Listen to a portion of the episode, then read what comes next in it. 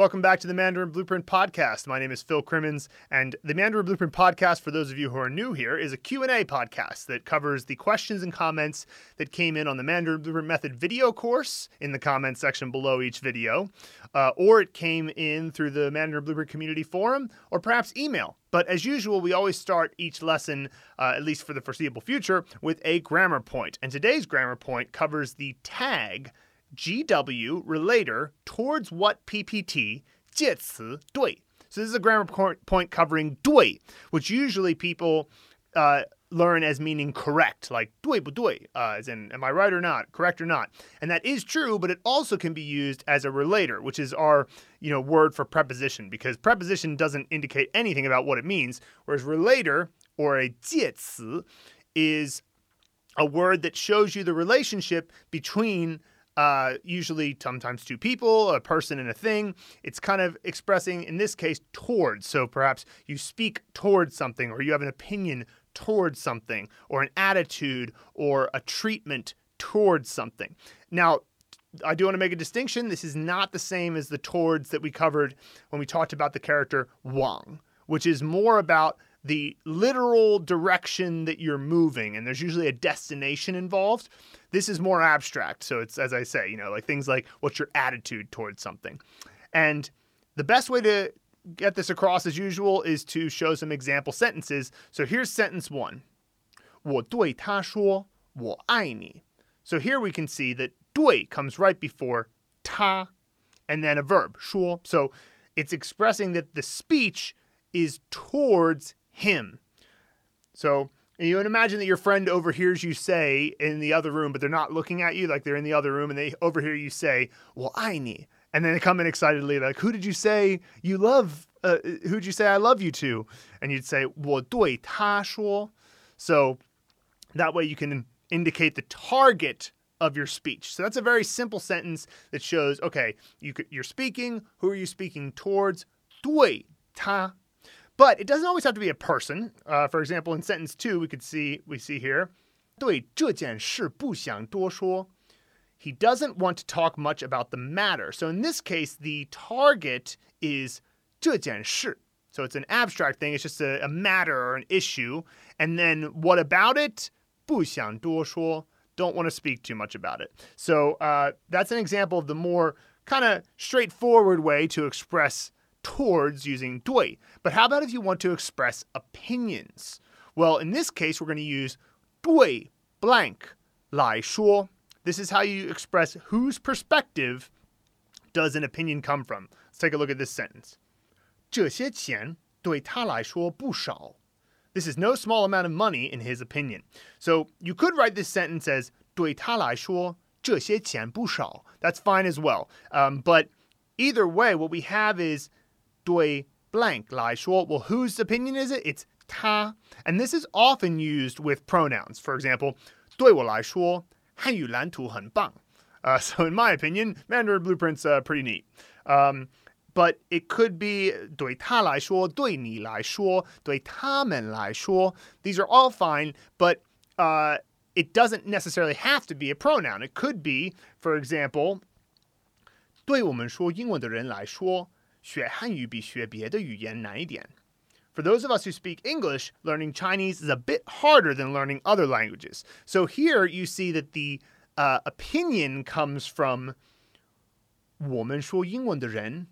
So it's not just 我 or 他, it's people who speak English, and by saying 我们说英文的人, the speaker is including themselves in that particular uh, perspective. So it's possible when you're expressing an opinion and you use the dui blank lai shuo to have as articulated as you like a person or people whose perspective this comes from.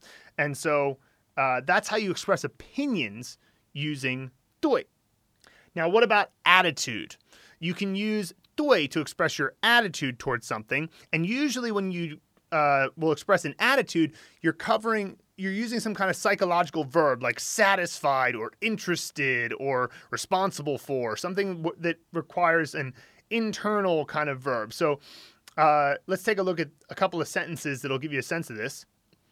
她对她的男朋友不满意. 她对她的男朋友不满意。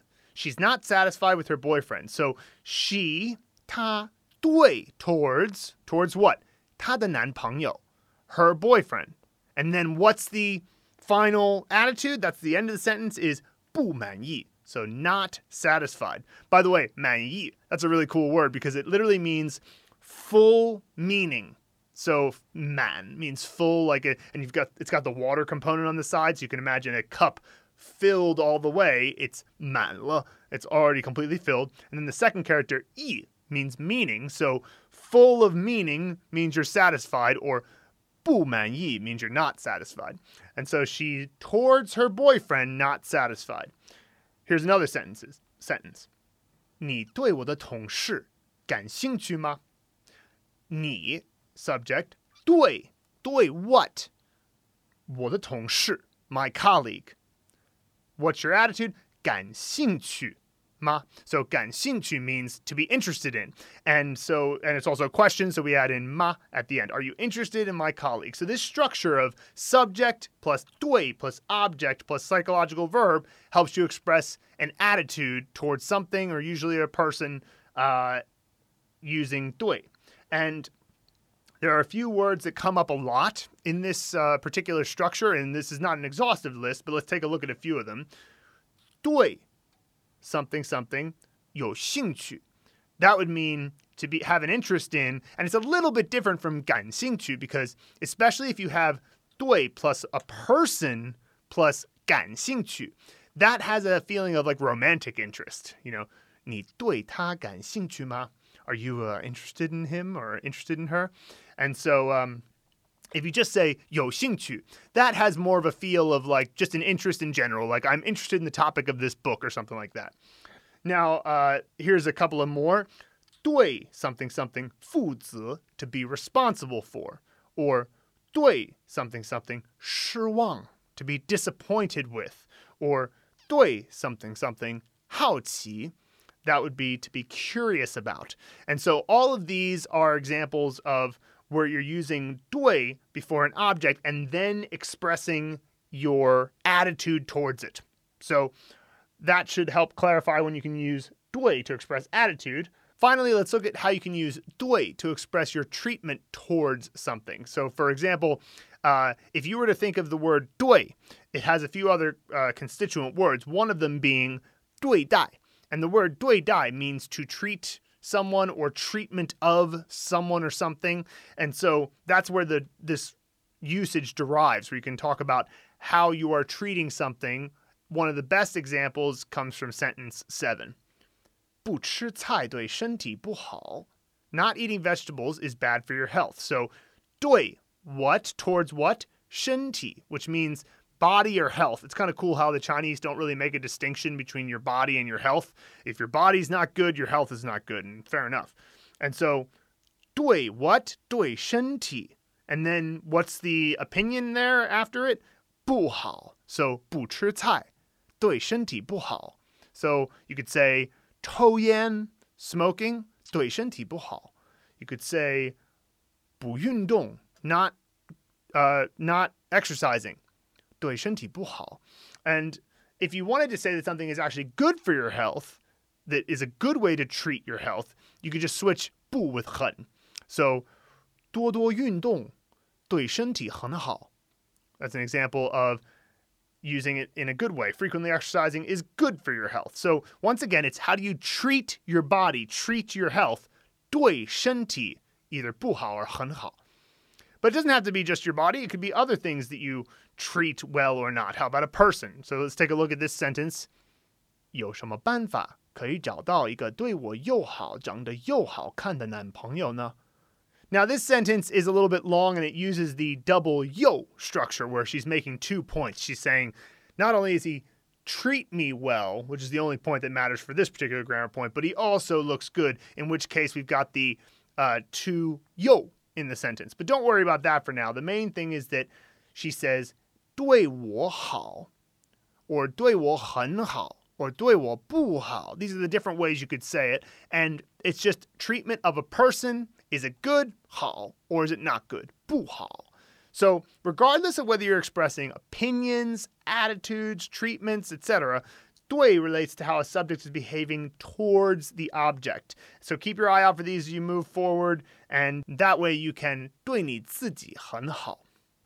Next, we'll move into our comments and emails. The first one is by Faraz in the community forum.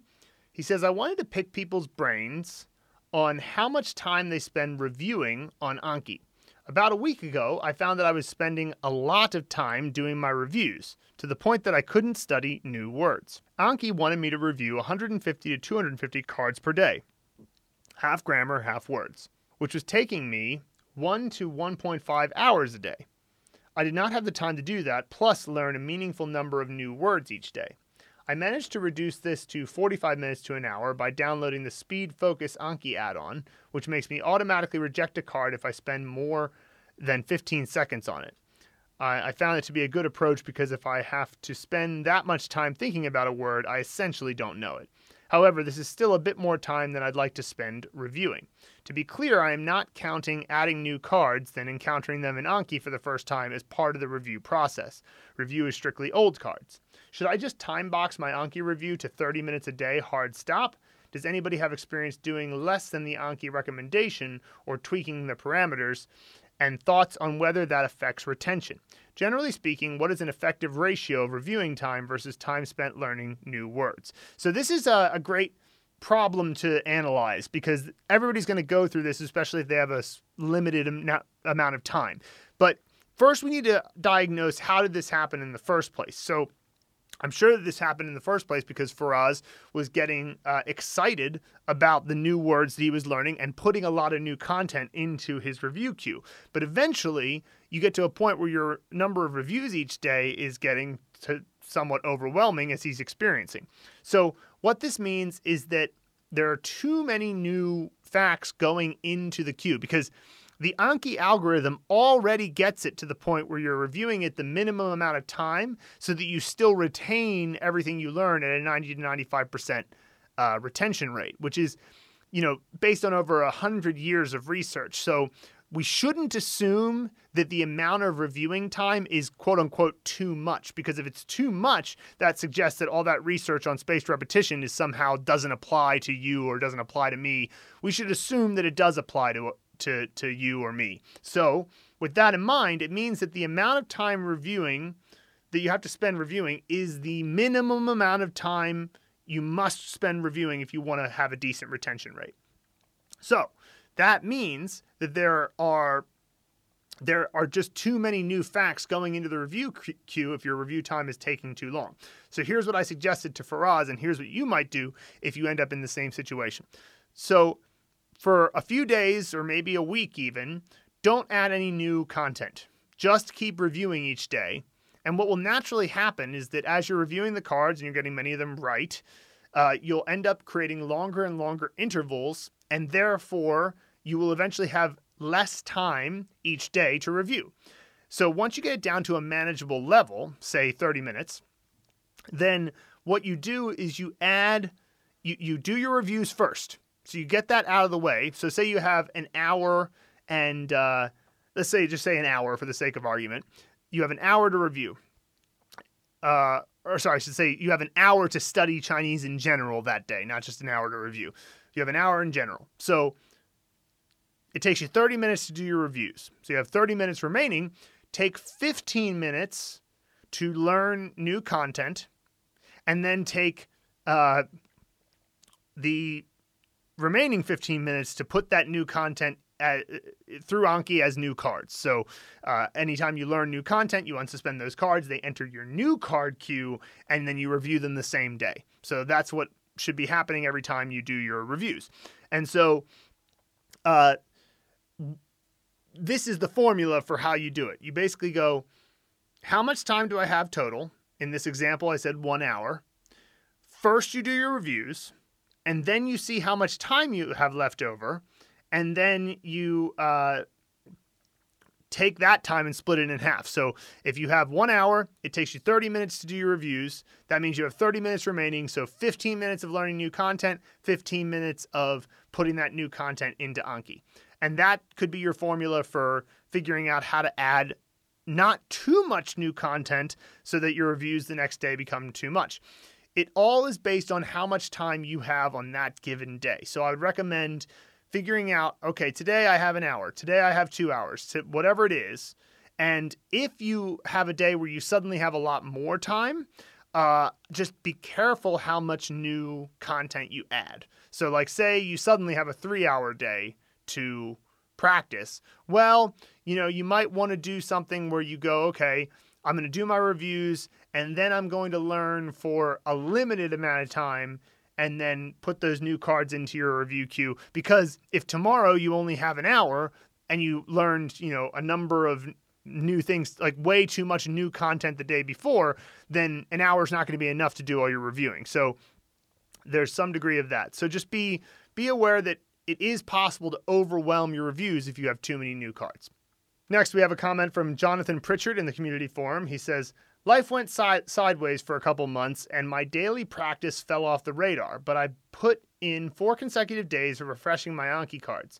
Even with all the mnemonic experience I have, I'm still majorly impressed with the high retention of the characters I'd practiced a while back. I love it. I can't say enough good things about all the work you've put in. It really is amazing how much, uh, how effective mnemonics are when it comes to retention because the idea is that, as I mentioned in the previous comment, it is true that Anki, in and of itself, as a spaced repetition, should be pretty darn good at helping you reta- retain things. If you originally had an excellent retention method through mnemonics, then you might even retain it regardless of Anki, um, which is something that is that's why it's good that Anki has the easy button because if you really remember a scene super well, then you don't have to review it that much. You just need to review it like a little bit. So it's good that Anki has that easy option. And uh, yeah, Jonathan, keep it up now that you're back. Next, we have a comment by Cameron in the community forum. He says, Hey, my name is Cameron. I live in Melbourne, Australia. I am two days into the Mandarin Blueprint experience and am loving it so far. While I am not a complete beginner, I am emptying my cup to start again with a fresh mind. I have always been interested in China and Chinese culture thanks to my parents and martial arts. I even studied traditional Chinese medicine at university here in Melbourne for two years before switching out after realizing that career wasn't for me.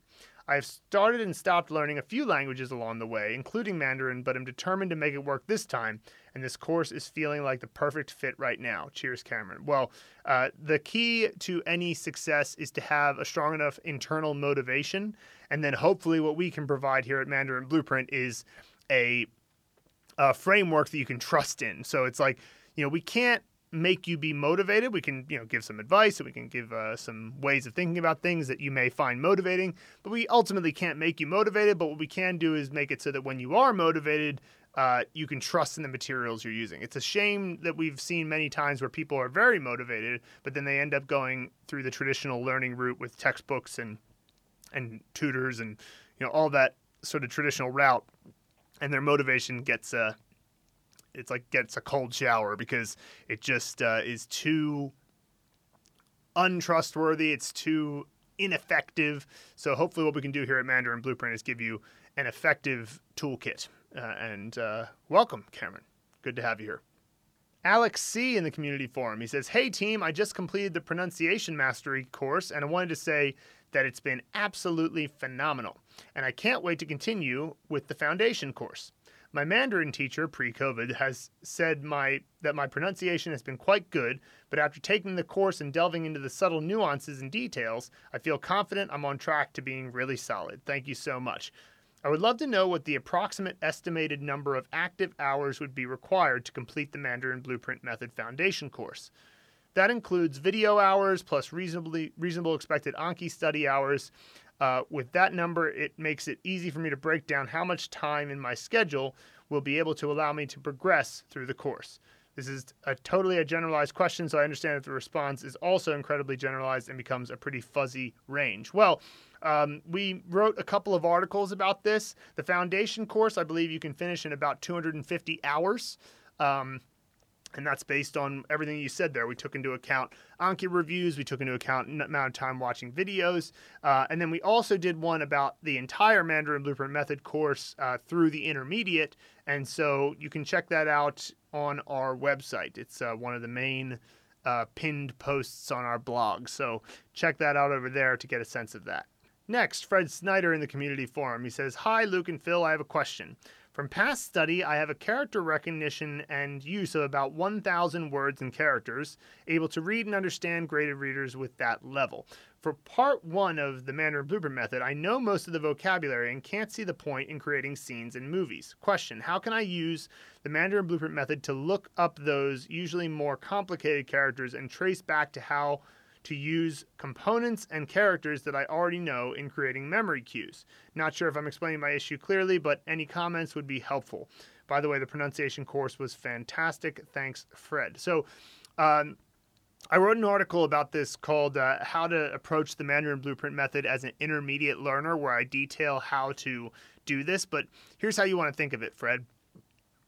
Uh, the Hanzi movie method is incredibly effective at teaching you new characters. And you know maybe a thousand words and characters, which means you have a lot more characters to learn. The Hanzi movie method is the most effective way to quickly get those into your long term memory.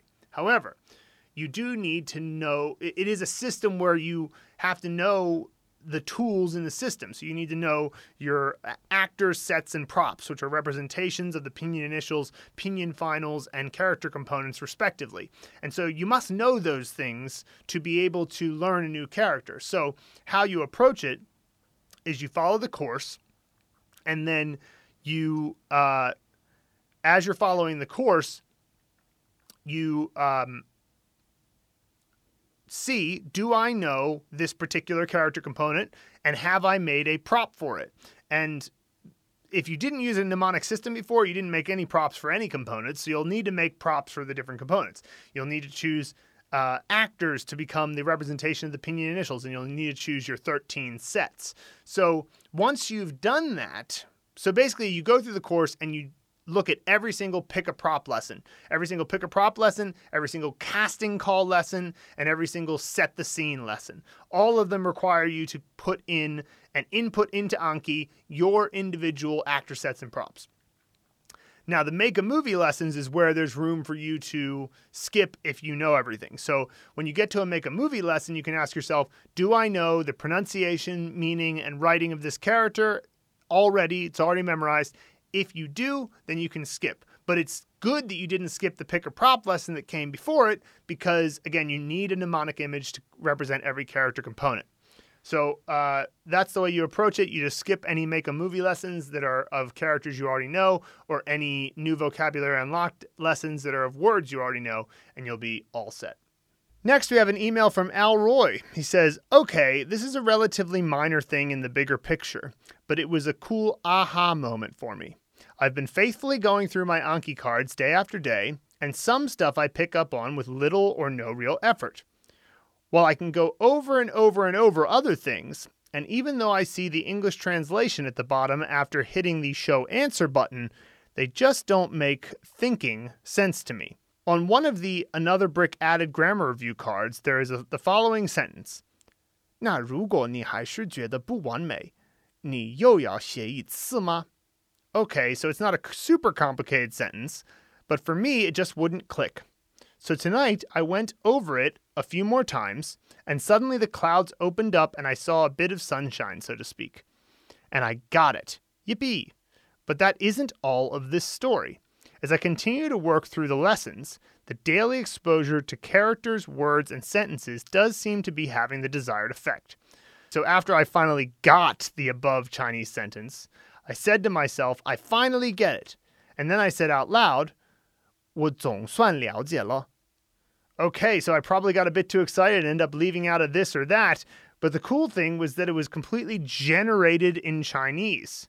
Now I know I've done a few of these uh, of those before, but so far I think they've all closely paralleled other sentences that were memorized.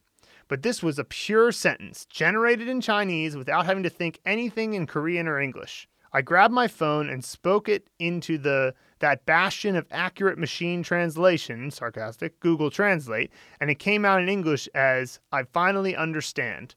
Good enough for me, at least for now. I've learned 480 characters so far to level 31. I find that I'm more in a flow state when I actually know more characters and don't have to rely on using the top down translations as I go along. But in reality, I am working through sentences at level 18.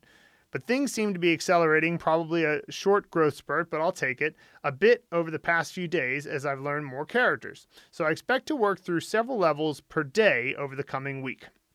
And I'm quite excited about it. With the number of characters I've learned, I intend to slowly change my focus more towards spending time on the content and not focus quite as so heavily on the characters. But so far it's helped me the way I had hoped it would. I remember passing through the longer readings a while back as I focused on just acquiring Hanzi for a couple of weeks. So I expect I'll be encountering those readings uh, probably sometime this week. I'm very much looking forward to that. Side note, I fully expect to be farther along I fully expected to be farther along by now, but life has a funny way at times of getting in front of these the things I want to do and making a deal with other more pressing things. And this, of course, pulls me away from study time, whether I like it or not. But I'm still thrilled to be making progress in spite of all that. Just thought I'd reach out and let y'all know where I'm at. This is kind of sort of becoming more fun as I progress. Cheers, Al. Well, this is great to hear because what you're saying here, Al, is is that something that you know we know, but it's great to see that you're recognizing this process. Is that much of what the grammar acquisition process looks like is accepting what you see as in a basic understanding. So if you read a sentence and you can understand what it means at a basic level, that will eventually accumulate to a critical mass where you can generate Chinese sentences. And this is called the activation process. So the fact that your brain automatically said, uh, 我总算了解了, means that you're starting to have the the language module really do its work. And that's something that is hard to see on a day-to-day basis but the fact that you're taking the time to reflect on that means that your motivation will likely stay high because you can see your progress. We all want to know that our progress is working. Also as a small point in a couple of the emails you sent us the word hanzi but you actually wrote the the word hanzi which is a, a, a manly man. A Hanzi is a manly man. The the second character should have the roof component at the top if you want to indicate Chinese character. So just want to point that out because it's a very common mistake that people will make. They'll they'll just type in the pinyin for H A N Z I and it will come up as the Hanzi, which is a man of a manly man guy, but you need to have it to be Hanzi, which is the letters of the Han. Um, so that's just a small point there. But thanks so much for the feedback. It's great to hear that and, um, you know, keep it up. And we're always happy to hear these updates. Next, we have an email from Henry. He says, Hi, Luke and Phil. Thank you for your per- personal email concerning my experience with the Mandarin Blueprint method. It's been very interesting to know there's a systematic method to learn and remember Chinese characters. I'm a slow learner, so I'm just passing level 3 to level 4 and trying to put things together. I shall update you about my progress. In the meantime, I know I will slowly but surely master the techniques and can't wait for the day I can read Mandarin without pinyin help. Thanks again for sharing the excellent method of teaching slash studying Mandarin. Best regards, Henry Trong. And uh, yeah, we're we're thrilled to have you on the course. And you know, you'll you, say you're a slow learner, but to be honest, mnemonics can be they they can.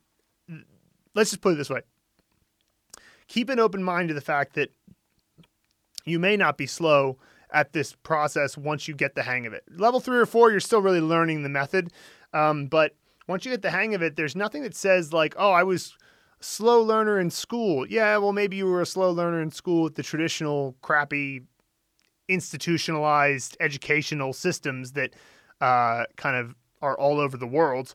But it may be that you end up discovering that these methods you're quite good at. So I wouldn't pigeonhole yourself by saying that you're a slow learner. Maybe you'll be a fast learner. Who knows? Next, Darcy Mallon by email. Hi, Phil and Luke. I absolutely endorse with no reservations using your program to learn Mandarin. I love it, in fact. I hesitated in the beginning because I had just paid premium for Chinese 101 and had several small apps that were working somewhat. I should have paid for your full subscription cost without taking the discount in all fairness to your excellent program, but I had no idea yet how much work had gone into developing these courses, nor how valuable they would prove to be. I'm only starting today on level 13 and I'm so excited to get to it.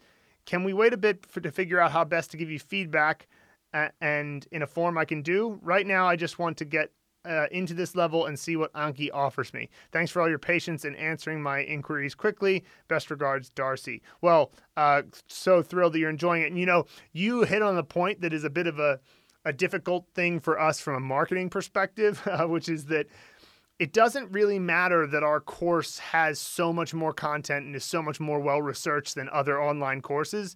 If our price is, you know, we're a little bit higher than other courses, but our price is could be reasonably, you know, uh, 10 times the price and it would be justified based on the content, but it doesn't really matter because people just go all online courses are created equal when they first start looking into them and they go Duolingo's you know 10 bucks a month so why not do that? Having no understanding that duolingo's chinese program is not even nearly as uh, in-depth as ours is.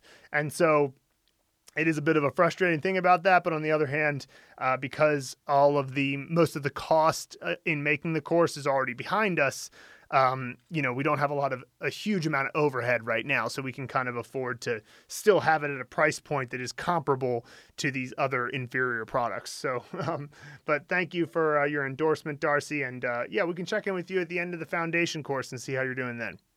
Next, we have a comment from Phil Chalinor on Make a Movie Die, which is the character for Bag.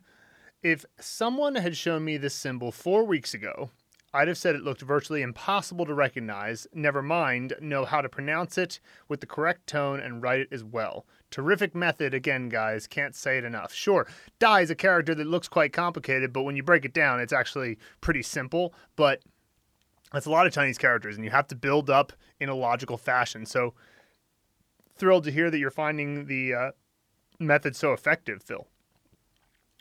Helen Lemon on uh, New vocabulary unlocked, Yiban.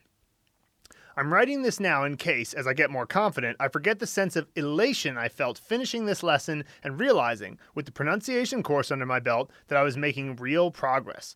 I tried to learn Chinese when I lived in Shanghai for a few months, but so very little seemed to stick that I lost confidence. Your method is really transformative, and I'm very, very pleased I found it. Thank you. Well, that's fantastic, Helen. And, you know, that's pretty quick to recognize just how. Uh, certain your success is if you keep going because that's what you're feeling. You're feeling like oh this is going to work. And uh, yiban that's the first word that's the first two character word we teach in the course. So that's uh, fantastic that you're already getting a sense of that. And uh, keep it up. Julio Nova- Navoa Baron on bonus video The Six Types of Chinese Characters, parts three of three. Wow, now it all makes sense. I gave up Chinese twice because I couldn't understand the characters especially when you have the exact pronunciation for each different one. You explained in one simple page the components so easily, it's it makes my mind blow up. well, that's the uh, certainly the process of learning Chinese uh, is a mind blowing experience, and at many different levels. It's not just understanding the characters; it's also as you continue to get more and more input, you'll find that many concepts that you uh, sort of just accepted in your native language uh, when they're framed in Chinese, you go, oh, wow, this is like a totally new view on sometimes even the simplest of things, like just the nature of an object or uh, a concept and how you could reconceptualize it in the Chinese way and see it in a different light. You'll get more and more of those you go along, and it really is quite a fun feeling. So, uh, congratulations on already having that sense, uh, Julio. Next, we have a comment from Aaron Braden on Mandarin Syllables Introduction. He says, Thank you, thank you, Mandarin Blueprint, for creating this awesome program. I've been intimidated before trying to learn Mandarin, but the way Mandarin Blueprint is set up makes it so much easier and gives me confidence that I can learn it. How you guys break down how to pronounce the words makes so much sense. So far, I'm having a blast. Well, you're quite early in the course, in the pronunciation mastery course, and just keep it up. You know, everything is just a an individual fact that needs to be learned. And if you can break it down into its uh, component parts, it's just a matter of walking the path. So you're on your way, and we will continue to break things down in such a fashion throughout the entire course. So have a great time and uh, keep it up, Aaron. Christine on Pick a Prop for Ba. I'm a bit confused. Maybe this was addressed previously, but if you want to associate uh, the character with the meaning, and you already had used BB 8 from Star Wars in the movie to create this character, why can't you continue to use BB 8 as the prop to represent this? So, this is a question that you know, you learn the character Ba in a make a movie, and then after that we say pick a prop. And sometimes people are looking backwards when they are at this pick a prop section. They go, "Well, wait, I didn't I just make a movie for this character? Why am I now coming up with a prop to represent this character? I just did that." And the answer is that this is not about the character that you or the movie scene you just made. It's about future characters that are going to use this character as a component.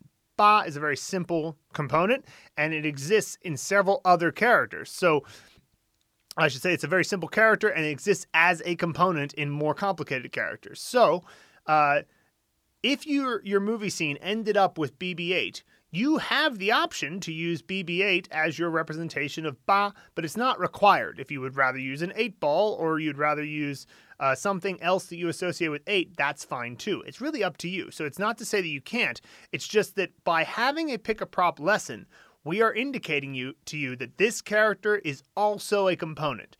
Not every character is also a component. So some ca- some characters have already reached their level of complication, uh, and they won't their their highest level of complication, they won't be used as an entire character in future characters. And so if that's the case, you will not pick a prop. But when it's a simple character like Ba, it's very likely that the entire character is going to exist in more complicated characters, at which point you must choose a representation of it. And it may be that the movie that you made is a good representation, but it's also possible you'd rather have something else. So it's really just your choice. So it's not that you can't use BB-8; it's that you have a choice.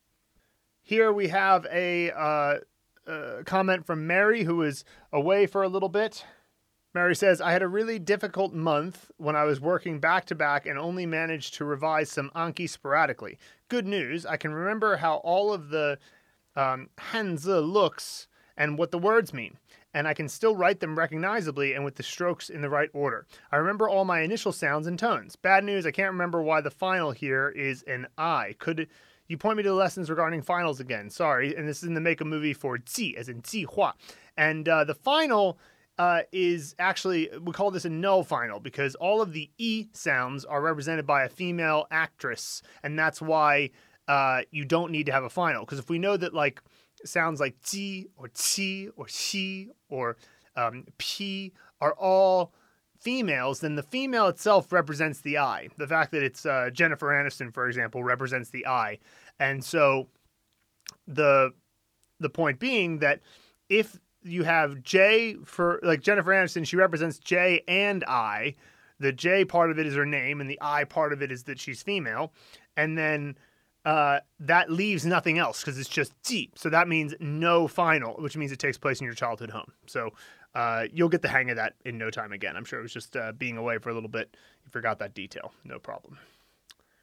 Lamata Augustus on casting call for R1255. He says, Quick question. If I'm in the zone and studying for a few hours in a row, say two or more hours, is it okay to take a 10 minute or uh, a 10 minute or so music break? A music break that has nothing to do with the Chinese language. I guess uh, it could be music break or something else totally unrelated to Chinese. Curious to know what your thoughts are about that. I mean, absolutely, because your brain needs to step away from things sometimes to uh, properly re-evaluate uh, it. So this is this is why time boxing.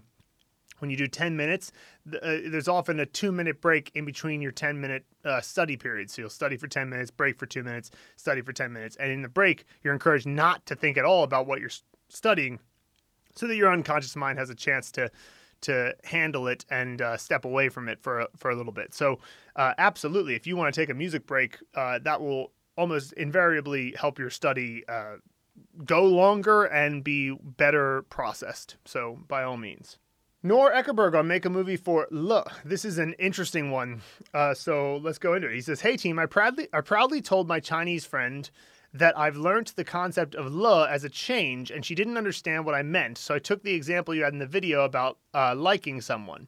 She said that the sentence makes no sense at all. I asked why, why, and she said that it just makes no sense to a Mandarin speaker, but she was not sure why. I don't know, but 我喜欢他了 just makes no sense, that's for sure. I asked her for better examples, and she gave, You are introducing your cousin to your buddy. This is my little cousin. She's a cute girl. And 我可喜欢他了. Um, it makes sense, and ke here emphasizes the depths of emotion. I smile, but in Chinese you cannot say 我笑. Le is a necessity here. You can also say 我可喜欢吃饭了. I uh, super like eating, a clumsy verbatim translation. So I have two questions. What's wrong with the sentence you provided, and why does a native speaker think it's so weird? Was it taken out of context, maybe? And can you explain how the concept of change in her examples, especially one with eating and cousin? Um, yeah, so so there's a couple of things here. So some if you're taking an individual sentence, it's really hard.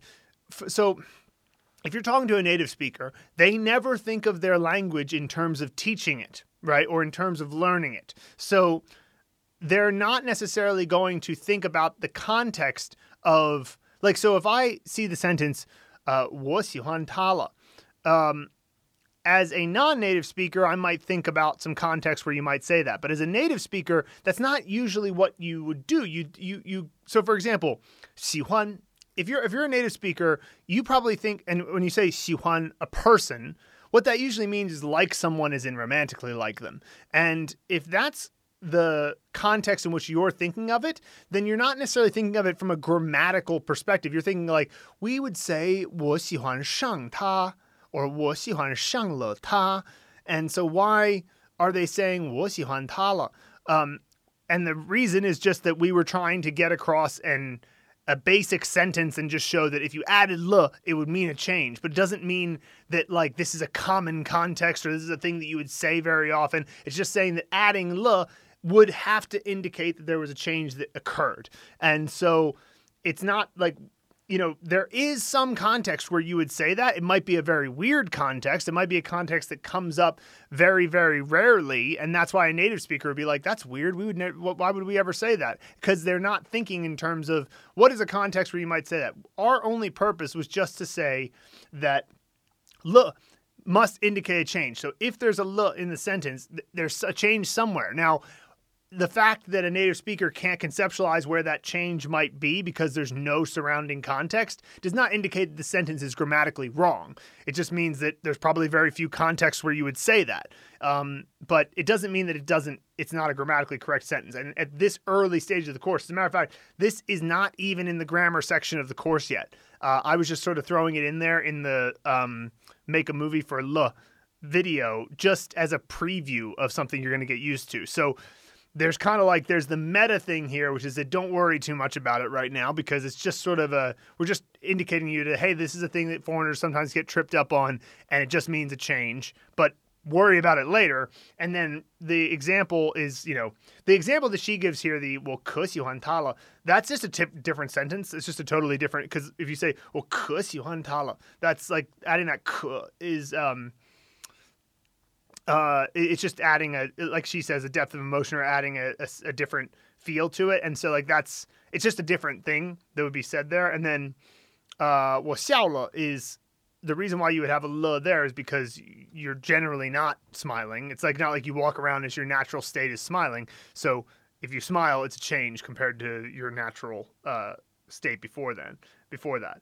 Um and so yeah so like i would um when when a native speaker says that, the way you have to remember that is that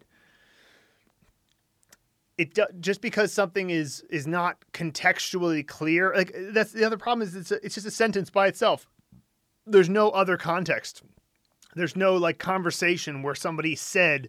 Uh, 我喜欢他了 in the context of the conversation. So I can understand why a native speaker would be like, why would this happen? But it's not their experience to think about that type of thing because they didn't learn their native language as an adult. So, um, anyway, I, I know that that's kind of an annoying answer because it's just basically like it, it's it's just that they're not the frame that they're looking at it from is not um, the same as that of a learner. So ultimately, it's you know I, i'm not saying don't talk to native speakers about what makes sense but if you just have an individual sentence by itself uh, without context, the frame of reference that they're going to use to look at it is going to be, you know, not necessarily the best for for a learner. Next, we have a comment from Alex Chong on Make a Movie for Tong. He says, I'm noticing that I'm having a challenging time coming up with props in particular because as I come up with something, the examples in the video keep overriding my choices because of how often it's mentioned. This is causing me to have a double association with each prop to the point where I think I've just surrendered and defaulted to the suggested prop. Is this a common phenomenon you notice from other students or is it just me personally? Well, you're only on character 8 right now, so I think that it's um, you know, it's a bit early to assume that this is going to continue to happen.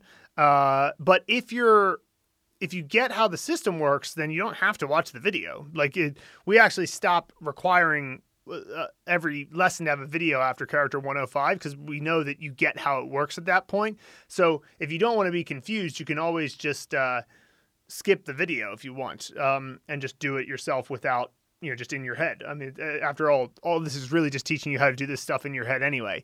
Um, that said, though, it's only character eight, so I think that if you keep going, you'll find that it becomes less of an issue moving forward.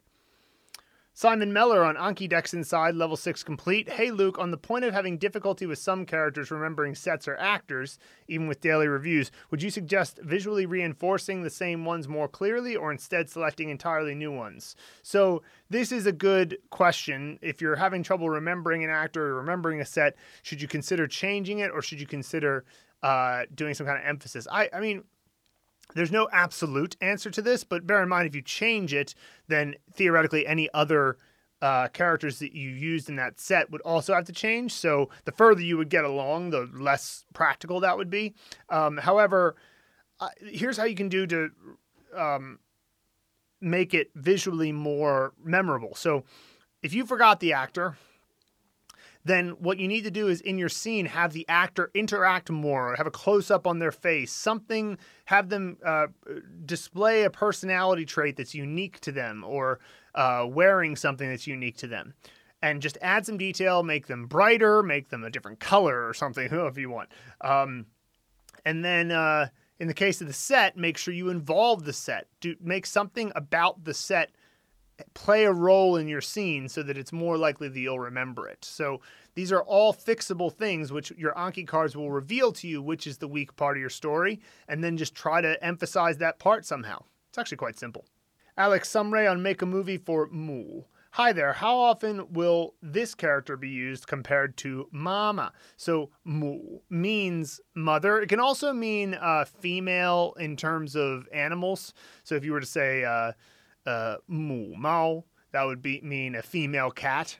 Um, but when you're talking about uh, the mother or uh, mama, meaning mom, the difference between them is basically the same as between mother and mom in English, except that mu is only a morpheme. It's not uh, a word. So the word for mother in Chinese is mu qin, mu qin. And so mama is like mom, and 母亲 is like mother. So basically, you'll say mother in a slightly more formal context, and you'll say mom when you're informal. So it's basically that difference. Nor Eckerberg on Make a Movie for Du. According to my Chinese friend, a lot of Chinese don't even know the, the distinction of the word and referred to it as ancient Chinese. And I thought it was very cool that I knew this. I assume that it was used in this lesson since it's much easier to imagine a bullseye rather than a grammatical particle. Right, because d is obviously most often a grammatical particle indicating possession. Uh, however, uh, it also has an ancient um, meaning of target or like a bullseye and a target. And also in the word mu di, where it's pronounced di, mu di, that means purpose or you know like um not exactly a goal that's a mu biao but like a mu di is your purpose like your purpose in life and so if you're hitting if your eye is on the bullseye then you're gonna achieve your purpose and so um that's uh that's pretty that's that's cool that your Chinese friends didn't know that, and like you know, some Chinese people aren't necessarily uh, versed in ancient Chinese, so you know that's uh, that's pretty cool. Nice. William Admedes on level 57 complete. That means that he is all the way through the course. Congratulations, Williams. You, you did it. Uh, he said, not that this is a race, but it took 306 days to reach 1,530 characters uh, from zero. Just another stat to add to Luke and Phil's collection. Bring on the next expansion. Can't wait. Well, that's cool because that's five characters a day. You know, that's not so bad, right? Less than a year, uh, 306 days. And, you know, that's about you know, 300 times five would be, uh, yeah, it's actually exactly five characters a day. How about that? Uh, so he must have done. I bet he did that. I bet he did five characters a day. And so there you go. You do five characters a day, less than a year, you can know 94% of Chinese. That's fantastic. Congratulations, William. Well done. Jason Pan on simple final yu chu in the pronunciation mastery. He says "wo bu qu" is a negative response to "will you go drink," and he said would 我不喝 also be acceptable. So like 喝可乐你要去喝可乐吗 would be a question where you're saying, do you want to go drink? So we have two verbs here, and Jason's saying, why is the response if you're not going 我不去 and not 我不喝? Uh, and so he's saying, what could could you could you say 我不喝? And the answer is no, not really, because when you have two verbs, it's usually the first verb that is the primary verb you're asking about. Like, do you want to go have a drink? It's like if I say, "Do you want to have a drink?" then the primary thing I'm asking you is, "Do you want a drink?" It's the only thing I'm asking you, and that that assumes you're in the same. Like I'm offering you a drink where we are. But if I say, "Do you want to go have a drink?" the primary question I'm asking you is, "Do you want to go?" and then the secondary thing we'll do upon arriving somewhere is is have a drink. So.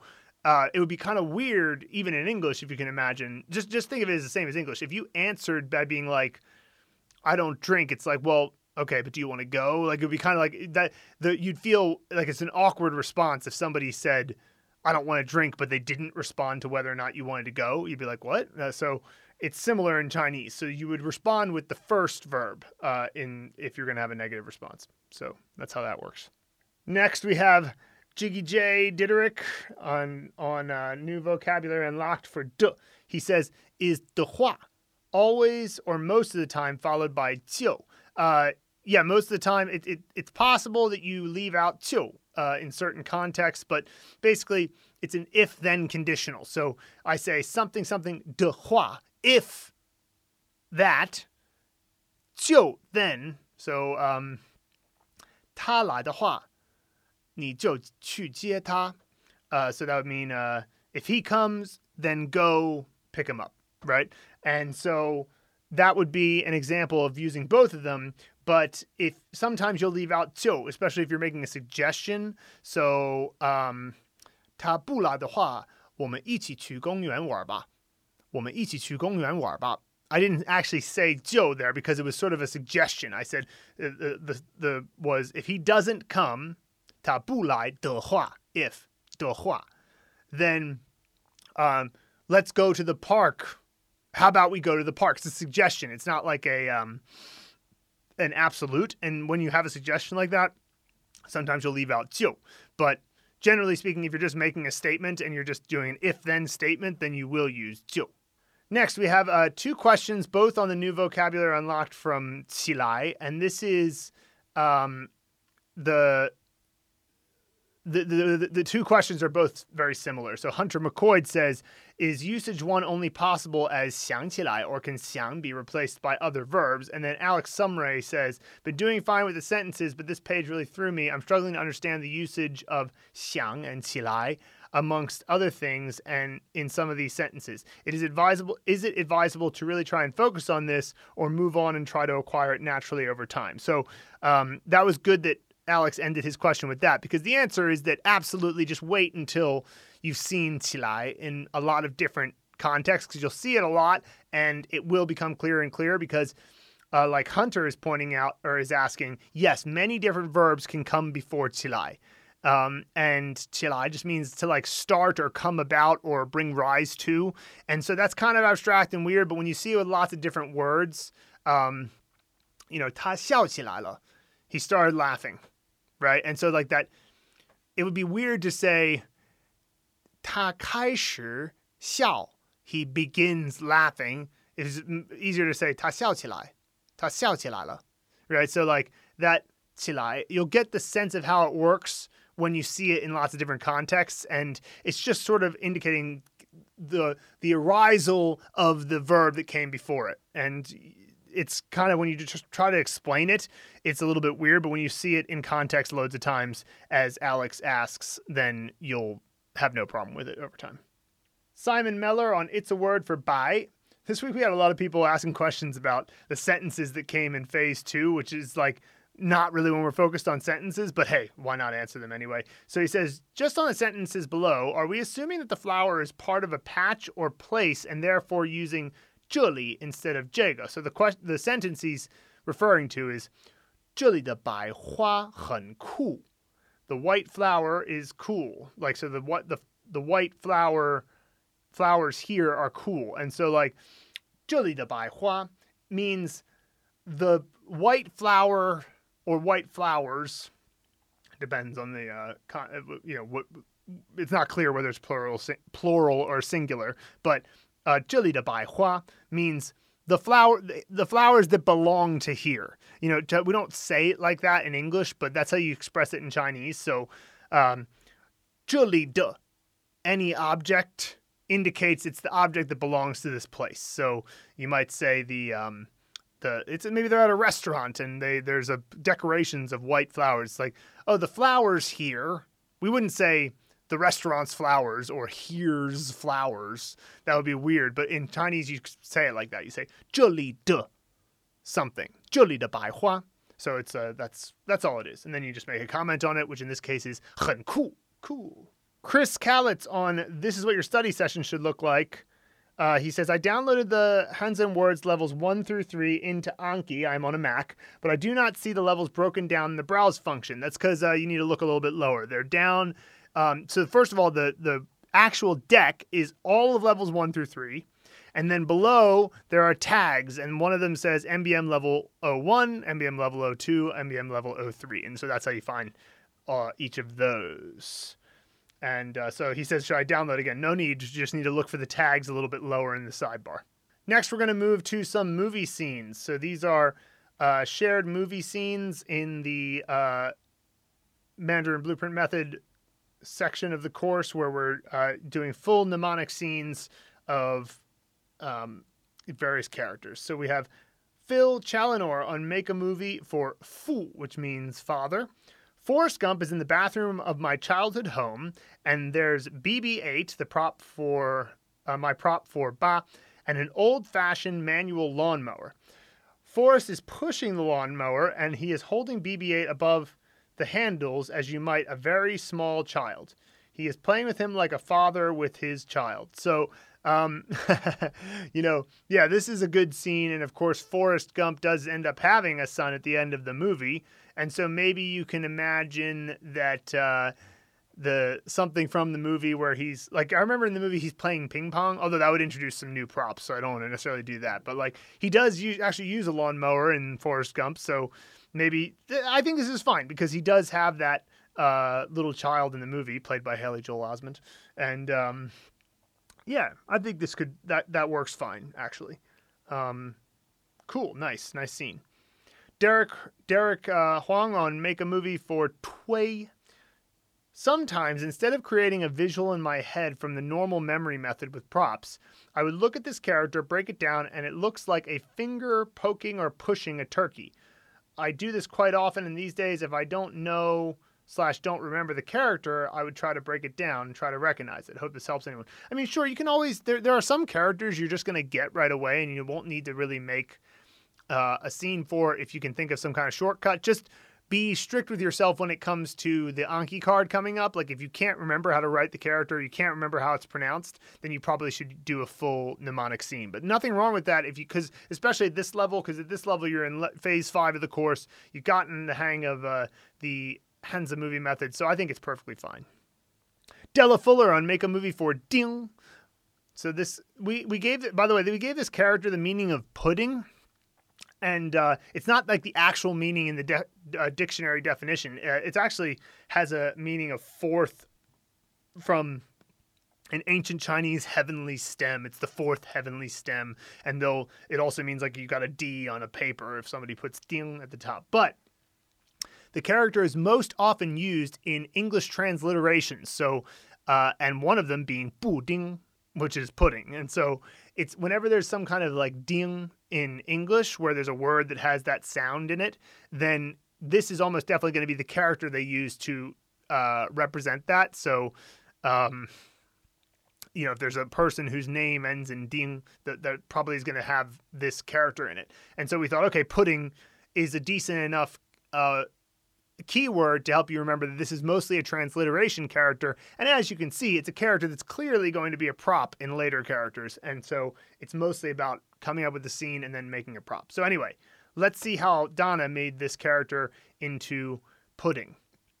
My friend Donna is at the entrance of, or sorry, Della, her friend Donna. So this is Della's scene. My friend Donna is at the entrance of my ENG location, and she desperately wants to enter and go to the cafeteria because she can see through the window that they only have one of her favorite puddings left. However, there is a huge, nasty hockey player at the door blocking her way with his stick because he wants the pudding too. She reaches into her purse for her handy razor blade and deftly throws it, cutting off the top of the hockey stick, leaving him in wonderment as she zips by him. And so, yeah, so this is a good scene. Got the razor blade, got the hockey stick, and got the pudding being the main goal. And I like the audit, the conflict that's built in of there only being one pudding left. And, and because it's only one pudding left, you could even make it like bright and shiny with like a behind playing in the background. And of course, this scene could have gotten a lot more violent, uh, but she chose to keep it nice and PC or PG, I should say. And uh, that's uh, that's fine. PC and PG. All right, Della Fuller on Make a Movie for Da. Donald Trump is in the living room of my daughter's apartment. He believes that she needs a big picture of him up on her wall, unsurprisingly. He is trying to hammer a nail into the wall, but he keeps hitting his finger. He immediately tweets out that this is Obama's fault. yeah, so nice. So we got finger, we have uh, the nail. He's of course hitting, and that's the the meaning of this character. And of course, we have the the actor getting involved by tweeting about it being Obama's fault. Hilarious, great scene, uh, clear enough. Della Fuller on Make a Movie for Gua, which means older brother. My grandson Gabriel and his older brother, who can drive, are meeting me at the entrance of a school where I teach, the E location. They are carrying two photos of JFK, one on top of the other, because my students are studying JFK's inauguration, inauguration speech today, and I want to put pictures of him on my board. But I forgot them at home by mistake. I give the older brother a big hug and thank him for driving Gabriel. So we establish the older brother. We get the two JFKs, which are the representation of the props here, and uh, it it makes sense. These scene, this scene's creative, and there's emotion involved in it because there's gratitude and uh, there's that forgetfulness and all of that. So great, good stuff.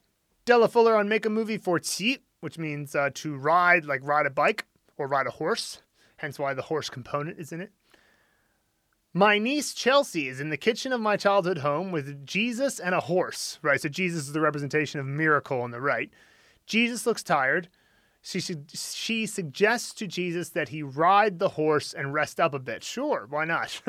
Short and sweet, simple, got both props involved. It involves the riding, and of course, because horse is in the component, this is an example of where, of course, the component fits with the scene because the it's there in the first place because it's related to the meaning in terms of riding a horse or riding a bike or things like that. Della Fuller on Make a Movie for E, which means chair. My friend Ingrid and Jesus are in the living room of my childhood home with all of my family members and a beautiful pine tree left over from Christmas. So we have the pine tree, we have the Jesus representing the miracle, and um, she looks around, but every couch and chair is filled already. So Jesus asks her to bring him the tree. He touches the tree, and miraculously, it turns into a chair for her to sit in. She says, "No, no, please you sit." He says, "No, please you sit," which is of course a common like courtesy back and forth. And uh, you know, it, it's it's interesting that Jesus, of course, does turns it into a chair by a miracle, which is perfectly fine. It fits his character. But he was also a carpenter, so imagining him like in a montage, quickly putting together uh, the uh, chair from the tree would be kind of cool too. Della Fuller on Make a Movie for Nei, which means internal, inside. My N actor is in the backyard of my EI set. He finds an he finds a beautiful umbrella displayed under a glass case. Obviously, very valuable. It begins to rain. He goes through tremendous internal struggle. Should he or shouldn't he? But then reaches under the case and steals the umbrella. Um, yeah, I, I think this one is okay. Uh, obviously, internal struggle, you'll have to show that a lot with the facial expressions. And uh, it's not necessarily a super visual way of showing internal, although I suppose the uh, the umbrella is internal to the glass case, so uh, it's probably okay. Probably clear enough. Della Fuller on Make a Movie for Liang, which means couple, a couple of. My friend Lori is in the living room of my ANG set. So that's L-I and A-N-G, and living room is third tone. She has a couple of amazing dancing brooms that she would like to display in a glass case, but they are too long. She cuts the ends off of the broom with a razor blade so they will fit. So, uh, yeah, I think that that's clear enough. We've got a couple of, you know, maybe, um, yeah, no, that that should be fine. I'm like thinking maybe there's a way to make it very clear that they're a set, but maybe they just look very similar, so that should be fine. Natalia Kovalenko on Make a Movie for Yan, which means to test, to detest. Irina is playing in Andy's backyard with her favorite pit bull, prop one. Suddenly, it starts to rain. Irina believes her pit bull detests rain, so she puts a hard hat, prop two, on his head. Pitbull is furious. He actually doesn't mind rain, but absolutely detests having anything touch his head. So I think that that is probably clear enough. Uh, I think that one thing that's good about detest is uh, the the universal human look of disgust. So maybe you can make the the pit bull a little bit cartoony and give the the look of disgust that you know people will have. Um, you know, detest, disgust to close enough. As long as that's clear, uh, it should be okay. Della Fuller on Make a Movie for Jin, which means gold or metal. Jessica is trying to make a grand entrance at my EN set. She is wearing a gorgeous golden crown, and her servant is carrying a beautiful flowered parasol over her. Unfortunately, the parasol doesn't cover the fact that she has devil horns growing out of her head, and they are making it difficult to keep the golden crown on her head. So, uh, looks good. We've got the uh, parasol crown and uh, devil horns, and it's of course a golden crown. So making sure it's nice and uh, shiny and very clearly gold to get across the uh, the keyword, and you should be fine. Della Fuller on Make a Movie for Tian, which can mean either like the heavens, or it can mean sky, or it can mean day. My friend Tamara is at the entrance of my AN set. She is enjoying a gin and tonic on the front patio and is basking in the sun. However, Clifford the big red dog uh, comes bounding over to play. He hasn't been groomed in months, and his shaggy hair blocks all view of the sky when he stands over her. She pulls out her handy razor clippers and gives him a much needed haircut. When she is done, Clifford is back to his handsome self, and she can once more see the sky and enjoy the sun. So we got contrast here. Can't see the sky, using the props uh, using the razor blade prop to make the contrast show now show the sky. This is an ideal scene. I like it all around. Della Fuller on Make a Movie for Suan, which means to calculate. Mike Wazowski is in the backyard of my AN set. As usual, he has gotten himself into some trouble. He has locked himself into handcuffs. Before noticing that there is no key to unlock them, Snow White has come to his rescue. Bamboo is the only material available in the backyard, so she is making careful calculations in order to create a key. So one of uh, key out of one of out of it, so she can free Mike. He is quite upset, so she reassures him, saying, "I calculate that I will have you free in just three more minutes, Mike. Don't worry." So uh, that's clear. We have the different um, props all represented uh, correctly. The the handcuffs, the bamboo, and the, uh, Mike Wazowski representing the the eye component, and then uh, her calculations as she's making the calculations. I, I imagine like a montage of her using a calculator and her using a compass and like whatever she's doing. Like clearly loads of calculations. We can maybe even imagine equations coming in and out of her head as she's thinking. that could be kind of cool. Della Fuller on Make a Movie for Lian, which means to get in touch with. My friend Lori is in my AN set kitchen. Her ear is throbbing and she really needs to get in touch with her doctor in order to have it checked. However, she's in so much pain that she has messed up her phone password too many times and now it is locked. So we have ear and the phone being locked and she can't get in touch with her doctor. The phone being locked is a representation of Guan. Um, is okay. I wonder if that's always your prop for that because obviously the get in touch using the phone to get in touch is probably related to the meaning. That said, though, in and of itself, this scene is fine. Everything about it is clear, and of course, if she she was having a medical situation, getting in touch with the doctor would be the primary focus. Della Fuller on Make a Movie for Ma, which is of course mom. RBG is standing at the entrance of my A set. Matt Damon comes riding up on his horse. He shouts, Mom, is that you? I've been looking for you everywhere. RBG replies, No, sorry, but I'm sure she's very proud of you. I don't know who RBG is, but uh, I'm sure it's the representation of the um, female component here. Uh, yeah, it must be because in the next uh, scene it's also RBG. I wonder what RBG is. Um, but anyway, that's uh, the the scene is clear enough. Della Fuller on Make a Movie for Hao. Heath Ledger walks into the living room of my AO set. RBG and Pee Wee Herman are already there, sitting on the couch and chatting. Heath says, Good. Now that you're both here, could you listen to me run through my lines? I don't know if I'm any good. So, RBG must be a person. I, I still am not exactly sure what Della means by RBG, but clearly a person, and both RBG and Pee Wee Herman are chatting. I don't think they're very involved in the scene. I think it'd be very easy for you to remember them. So what we need to do is have this scene go a little bit further. Also, the keyword is represented by the word good. And sure, he says it in two different ways, so it's somewhat memorable. But what we should have is him running through his lines, and maybe you have a montage of Pee Wee Herman, RBG, and uh, uh, Heath Ledger walking through the lines, and at the beginning he's really bad, and then they you show the montage, and then by the end he's very good. That'll make it a little bit clearer, and that will also get Pee Wee Herman and RBG a bit more involved in the scene. Final movie scene share for today is Natalia Kovalenko on Make a Movie for Tsin. Julia Roberts is in the bathroom of my EN location stepping on the scale, prop one, to check her weight and realizing that there's no way she's going to fit into that ball gown, prop two, she is having made for the Academy Awards.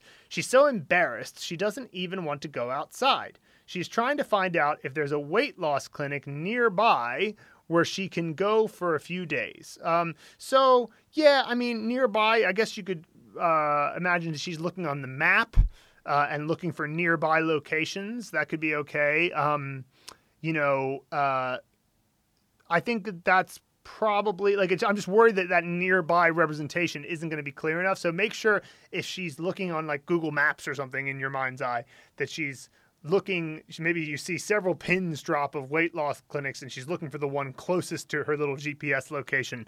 Uh, I think that that could be okay. Um, awesome.